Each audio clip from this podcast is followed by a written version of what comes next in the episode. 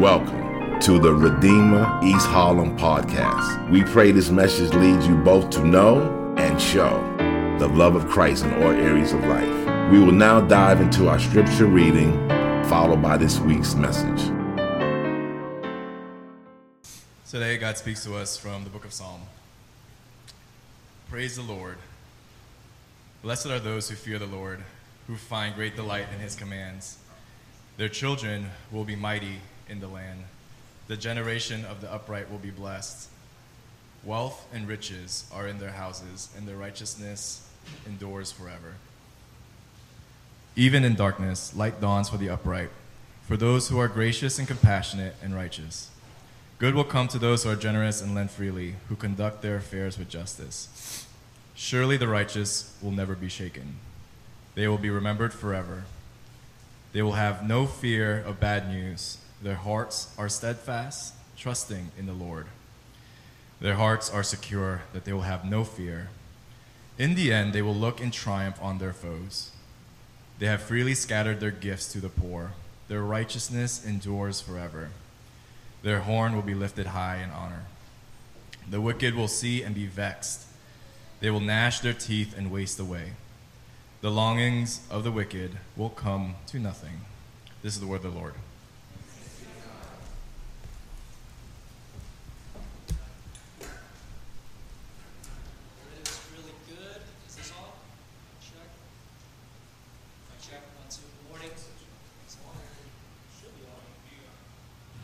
One, two, one, two. All right, we're good. Good morning. Uh, my name is Cheech. Thank you so much for the opportunity to be here and to preach God's word to you. Uh, I'm going to ask uh, a favor because Justin Adour, Pastor Justin, is not here.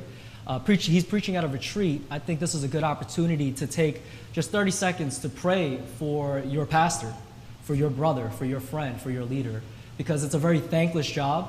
And while he's not here, I think it's appropriate to pray for him. So just give 30 seconds in silence, personal prayer to pray for our brother. We're going to jump into the, uh, the word.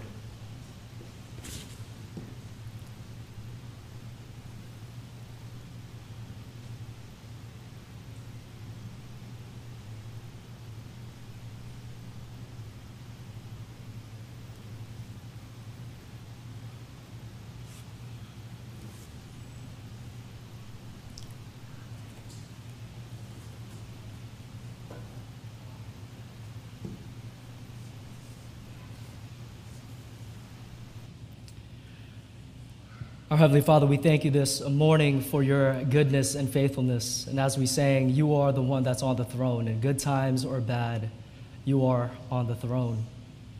I don't know what my brothers and sisters are going through. I don't know what they're bringing here this morning. But I pray and ask that you would meet us, that we would have an encounter with the living Jesus Christ, the Lord, our Savior. Would you give us eyes to see and ears to hear, minds to understand, and hearts to believe your word this morning? In Jesus' name we pray. Amen. So, my mom has owned a grocery store in East Flatbush. East Flatbush is a neighborhood that is very similar to actually East Harlem. And it's a low income neighborhood, very Caribbean, ethnic, West Indian neighborhood. And she still owns it to this day, almost 40 years. And this store, working there, living there, has formed me to be a kind of person and what I've seen with my mom is that she treats people differently than the world or that I would treat people and the world. And in particular, there are these moments where, towards the second half of the month, people are shopping and they would pack up the groceries, they would bring the groceries to the counter, she would count it up, she would bag it up, and then she would ask for payment. And typically in, in our neighborhood, people are using EBT cards, which are modern day uh, food stamps. But what happens is that towards the second half of the month, people run out of money. In New York City, EBT cards are refilled typically in the first 9 to 15 days. And so after bagging all the food up, they would then have to go through the shame of being declined because they don't have enough money in their cards. And so my mom has to make a split second decision of what to do. Do I shame them more or do I let them eat food? Do they go home with the groceries to cook for their family, or is she going to say no? Now, I've seen both of those scenarios play out, but most often I've seen my mom let them go, telling them, when the money refills, come back and pay your due. And this has formed me to be a kind of person that wants to be like my mother and the way she relates with money and her community and her business. So, Pastor Justin obviously left uh, me to talk about money because he doesn't want to. Um, so, that's what we're going to talk about. We're talking about money this morning. If you're getting a little nervous, so am I as the preacher. It's never easy for the preacher to talk about money. It's never um, so easy for you to hear about money because it's uh, hard stuff.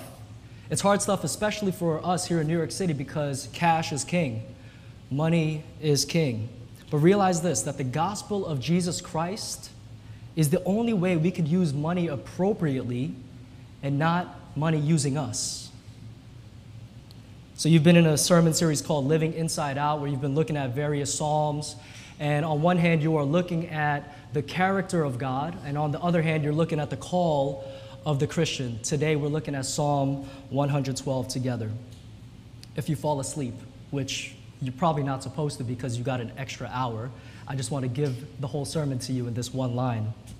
Delighting in the grace of God leads us to the discipline of generosity. Delighting in the grace of God leads us to the discipline of generosity. We're going to look at this in three ways. First is the disappointment of money, second is delighting in the, the greatest gift, and third, the discipline to give freely. So come with me. Let's look at the disappointment of money.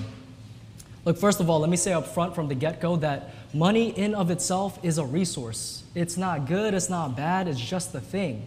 We cannot live without it, we have to live with it. But money is neutral. It's not good, it's not bad, it's not immoral, it's not moral. But what money can do and what money actually does is that it takes over the human heart, and that is what is so dangerous about money. The Bible says that it is the love of money which is the root of all sorts of evil. You get that, right? The love of money. It doesn't say that money is the root of all evil, it's the love of it. One theologian, Richard Foster, said Behind money are very spiritual forces that energize it and give it a life of its own. Hence, money is an active agent, meaning it's alive. It is a law unto itself, and it is capable of inspiring devotion. In other words, the challenge with money is that our hearts are naturally bent and inclined to make it a God, to make it king. What happens is that we ascribe ultimate worth and ultimate value to money, and therefore we derive our ultimate worth and value from that.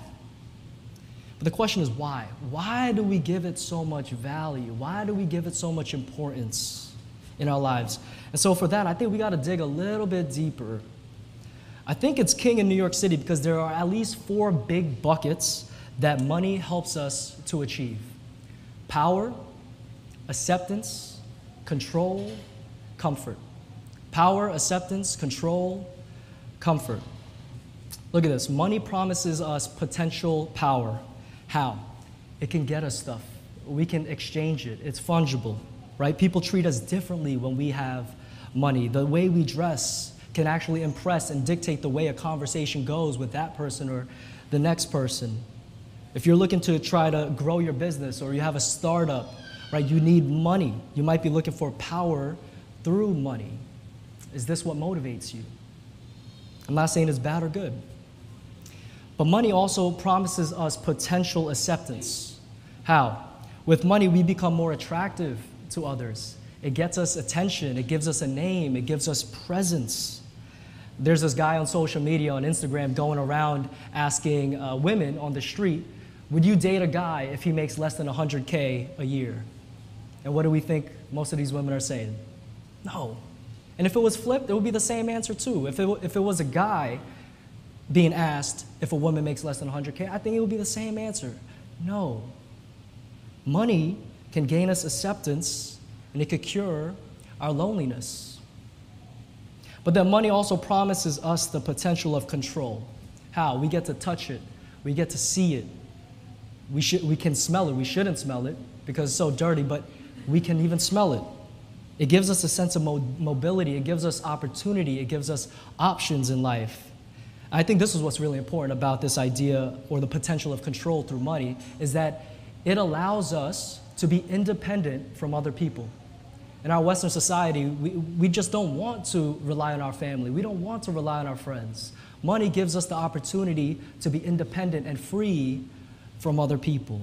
And so, if you have young children, Having money helps take care of unforeseen circumstances and situations and expenses, and it keeps you in control. Maybe that's what motivates you. Lastly, money promises us the potential of acquiring uh, security or comfort. And I think many of us fall into this category.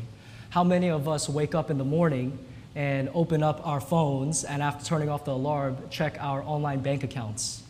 or in the middle of our workday on a break when we're on the toilet, just going on our Chase and Bank of America apps. You know, the reality is, is that the money, the balance, doesn't really change that much. The money doesn't change. And yet, when we look at it, it gives us this sense of security. It's like a security blanket, it's an emotional support. And so we have to check it. I hope you realize that this is uh, us being formed in a kind of way. We are seeking security and comfort through money. Is this you? Money is actually the means, it's the method, it's the vehicle as to get one or all four of these things power, acceptance, control, or comfort. These four things are the, uh, what we call idols, deeper idols underneath the money. And while money promises these things, I don't think it always delivers. I think we've all experienced that in our lives. That although money promises that it'll give us these things, it doesn't show up all the time. When I was in college, I participated in a homeless outreach called YACHT. It stands for Youth Against Complacency and Homelessness Today. Uh, we packed up food from our college campuses. We drove vans down with full of people into Center City, Philly, to Love Park, where the famous love sign is. And we would hand out food, meet with those experiencing homelessness, asking people their story, and praying for them if uh, they allowed us to, if they wished. And I remember this one man, and it's probably the most formative conversation I had um, with a homeless, with someone experiencing homelessness to this day. And I regret not remembering his name. But I asked him his story. He was all raggedy, he's all grimy, he was smelly. He looked like a typical New York homeless person. Asked the story. He said, I have two PhDs. I'm a professor, I was a professor at the University of Pennsylvania, Ivy League school. I have everything, I had everything I ever wanted. And I asked him, How'd you end up on the streets? He said, His house burned down, all of his documents, all of his identification, all of his credentials, his computer, his laptop, his work, all of it was burned up. All the money that he had in cash under the bed burned up. And then on top of that, his mother died and was burned up in the fire. And so that's how he ended up on the street. The money he saved up that was in the bank, he used it for the funeral and he never bounced back. This guy is elite. I think he sounds very close to many of us. If not, he's better in, in the eyes of the world. And who says that this couldn't happen to any one of us? I'm not wishing that this would happen to any one of us, but what if it does? We have no control over that. What if another 08 financial crisis happens? I think we would, a lot of people in this room would be affected heavily. There's another man, I do know his name. His name is Job. He's in the Old Testament, and I think many of you are familiar with this guy named Job, but he also had everything. He had money, he had property, he had a big old family. Uh, the community loved him, he was well liked, he's accepted, he has power, he has influence. And then, over the span of seconds, days, all of that is stripped away from him. His kids are killed. His property is taken. His livestock is taken and stripped away. He is uh, diseased. He's ill. He's going through deep depression and suffering. But then the reactions from his wife, if you know the story, his wife and his three friends are so different from his own reaction because they wanted him to curse God. And what does that say? In a way, you can say that for his wife and the three friends, the stuff was Lord over God and yet, Job, sitting in silence, I think what he was trying to say is that God was Lord over the stuff. In other words, friends, the love of money needs to be replaced and rooted out in our hearts with a greater love. Secondly, let's look at the delight of the best gift.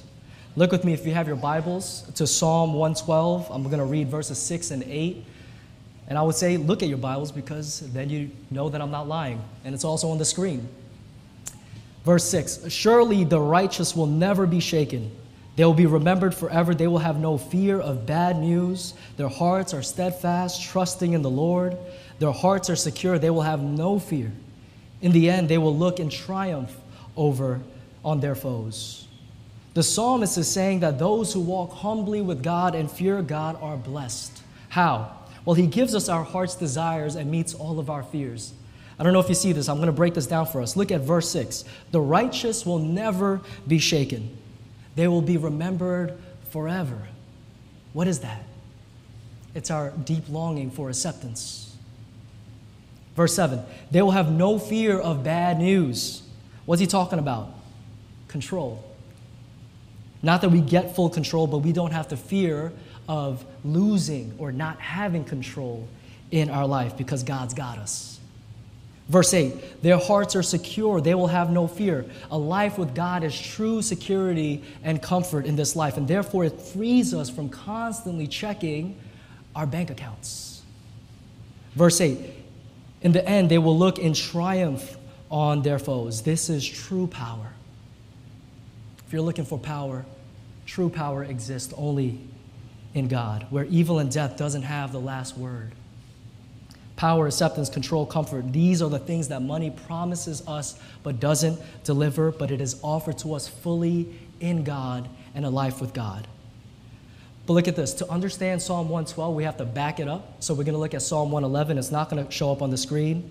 But Psalm 111, look, hear this 4 through 5. It actually complements uh, 112. He has caused his wonders to be remembered. The Lord is gracious and compassionate. He provides food for those who fear him. He remembers his covenant forever. Before we get to the call and the discipline of the Christian, we have to look at the character of God himself. That's what Psalm 111 is all about.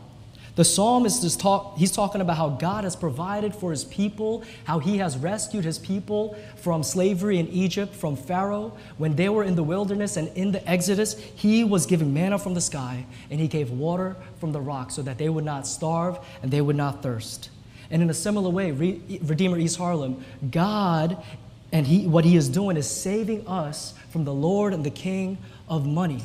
Why? Because we are his children and because he loves us dearly. How does he do that? The Apostle Paul in the New Testament in 2 Corinthians 8 says this For you know the grace of our Lord Jesus Christ, that though he was rich, yet for our sake he became poor, so that through his poverty we might know his riches. Jesus came from heaven to earth. In other words, he gave up his control he was born as a baby into poverty. In other words, he gave up his power. He was born in a manger where animals eat from. Jesus gave up his great comfort. He was born in Nazareth. Can anything good come out of Nazareth? Can anything good come out of East Harlem? Jesus gave up his acceptance. He gave up the riches of his glory in heaven and with the Godhead and he became poor so that through his poverty we might become rich and experience the fullness of his grace. He gave it all up and he lived the life we should have lived, the life where God is Lord over us instead of money being Lord over us.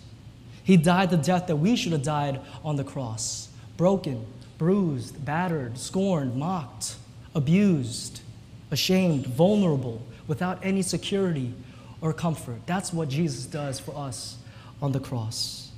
But get this, he rose from the dead so that the world might know that there is great hope for all. And that means for whether you are presently poor or presently rich, Jesus is for you. Because a life that worships money will not satisfy, but a life with God and a life in Christ is fully satisfying, is full and abundant. What does this mean? It means that Jesus loves you way more then money will ever love you. Turn to Him, trust in Him, depend on Him, delight in Him. The World uh, Happiness Report in 2018 found that per capita income has doubled ever since 1972, while happiness, happiness has been unchanged or slightly declined. In other words, let me break it down. The more money you have doesn't mean that we are more happy. Actually, it's the opposite. The more money we have, we've doubled as a society, and yet our happiness has stayed the same or decreased. Why? Because money will use you even though you think you are using it. Money will use you even though you think you are using it. And that's why Jesus on the Sermon on the Mount said, You cannot serve both God and money. You cannot serve two masters. Either you will hate the one and despise the other, or you will be devoted to the one and, serve, and, and despise the other. Redeemer East Harlem, we need to pause here for just a moment. We sang just a few minutes ago, I think it was the second song that we sang together. In good times and bad, you are on the throne. Is that real? Is that true? On the throne in my heart, is Jesus kneeling at the dollar's feet, or is the dollar kneeling at Jesus' feet? Take, take 10 seconds to reflect on that.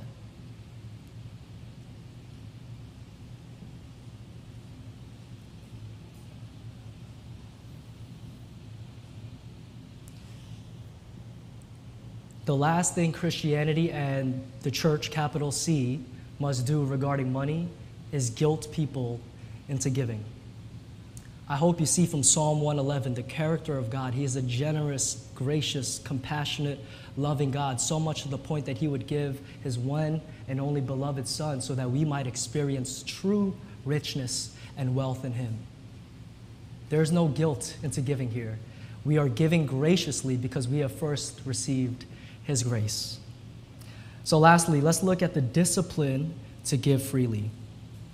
So, Psalm 112 and 111 are Hebrew acrostic poems, and what that means is that um, all the letters in the Hebrew alphabet are, are make up the poem and the lines. And so, if you put 111 and 112 next to each other, you can see that the verses actually match. Again, 111, the character of God, and then 112 is the call of the Christian. So look at 112, verses 4 through 5 with me. Even in darkness, light dawns for the upright, for those who are gracious and compassionate and righteous, talking about us. Good will come to those who are generous and lend freely, who conduct their affairs with justice. In 111, God is compassionate and gracious. In 112, He is calling us to be compassionate and gracious. In 111, God gives food and water to His people. And then in 112, we are to give generously and freely and justly. I want to read a story from the late, uh, late Claude Noel from Haiti. Um, I think that when we think about poverty here in America, we don't really know uh, what poverty is like in some other parts of the world. I've had the privilege to go to Haiti nine summers in my life. Think about the worst poverty you've seen and experienced, times that by 10, and it comes somewhere close to what Haiti experiences today. And it's only getting worse, actually. So keep that in mind as I read this. Recently, I was walking through the streets of a city in Europe, contemplating the beautiful multi story buildings and the comfortable homes spread all over. I turned to my wife and said, I can more or less understand what my father meant when, in his moments of despair in Haiti, he used to say, God is a good provider, but, not, but not a good divider. God is a good provider, but a poor and not good divider. He goes on to say, My father was a hardworking man, very resourceful, but we lived on the edge of starvation. He had come to realize, like many other people in my land, that it is not hard work that determines whether or not a man will feed his family. Most of the time, he fights in vain against ferocious natural elements responsible for his misery. It's in the Caribbean, Hispaniola, so there's a lot of hurricanes. He cannot talk aloud about the human and social elements, so he blames it on God. My father couldn't understand why some unworthy men have more than they need, while some quite worthy workers barely survive. Here it is. In my middle age, I am just coming to discover my father's saying should be turned around. God provides and leaves it for men to share with each other but they do not care to do so. But they do not care to do so. John Perkins is a, a, pastor. He is maybe the father of community development. He says that we need to get busy with the business of redistribution in our communities. Let's get very practical right now. There are three disciplines that you can engage in. Pick one or pick three. You probably are involved with at least two of these already at this church. First is this some of you have a family or friend that has come to you in a financial crisis, in a pickle, and they've asked you for some money. If you're Korean, you probably already have lent out a lot of money to some family members. What would it look like for the next person that comes to you or the person that comes to you or has already come to you if you didn't attach a loan to it? If you just gave them what they needed? Or you've been waiting years and years to get that payment back? Would you be able to forgive them? In Leviticus, in the Old Testament, there's this principle, this practice called the Shemitah, right? Every seven years, the land, the harvest land, gets rest. But also, the people that are in debt get forgiven. What might it look like for the people in your life to be forgiven of their debt? This is the practice of personal generosity and justice. Secondly, I want to offer to you also in the Old Testament, there's the practice and principle of gleaning. And that, that means that for those that were farmers and in agriculture, most of them in that time and climate, that's what they were doing. They were to leave the outskirts of the farm and the land for sojourners, for people passing through, for the aliens, for the strangers, so that as they are traveling, that they would have food to eat and not starve to death. East Harlem, you're already doing this, right? You're already doing this with the community closet. Let me push you one step further. Don't give your leftovers. Give the clothes that you would actually wear. Give the food that you would actually eat for the migrants for East Harlem. This is the practice of communal generosity and justice. And lastly, offer and tithe your gifts to this church or to other churches. There's so many local churches here that need your money and resources as well. Other organizations that are doing good work, other missionaries and pastors. Please uh, donate and give and support these people. The heart behind offering and tithing, I already saw it on the screen before uh, the sermon. You already have the principles there G I V E. So read that over. Talk about this with your pastors and, and with your leaders so that you could give uh, generously and justly. So, whether you engage in one or all three of these practices and disciplines, I just want to say just start. If you've already started, keep pressing in. It should be a little bit uncomfortable every single year. Maybe give a little bit more. Maybe think about it a little bit more. Pray about your money and your dollar just a little bit more. Ask the people in your life, uh, where can I give? How can I support you? Where do you need help? Do you need to be forgiven? In his book, Generous Justice, I'm going to end with this. Tim Keller wrote this If a person has grasped the meaning of God's grace in his heart, he will do justice. Justice follows justification. For when the Spirit enables us to understand what Christ has done for us, the result is a life poured out in deeds of justice and compassion for the poor. The Christian's response to grace offered in the cross of Jesus Christ is one of both uh, one of justice both in thought and deed. Let us give generously and justly because that is what God has done for us on the cross. Amen. Let's pray. Lord, we thank you for your word this morning, a tough word. Nobody wants to talk about money. We don't want to think about money. We want to hoard it. We want to overspend it. We want to invest it for ourselves. And yet, the money that you've given to us, each and every one of us, is so that it might be used appropriately and justly and freely. So, Lord, would you do that work in our hearts? Help us, Lord, to see which ways we need to practice our giving. Practice our pouring out. Practice this gracious generosity and just generosity for our community and for our people. In Jesus' name we pray. Amen. Thank you for listening to the Redeemer East Harlem podcast. For more information on our church and how you can support what God is doing through our church, go to www.reh.nyc.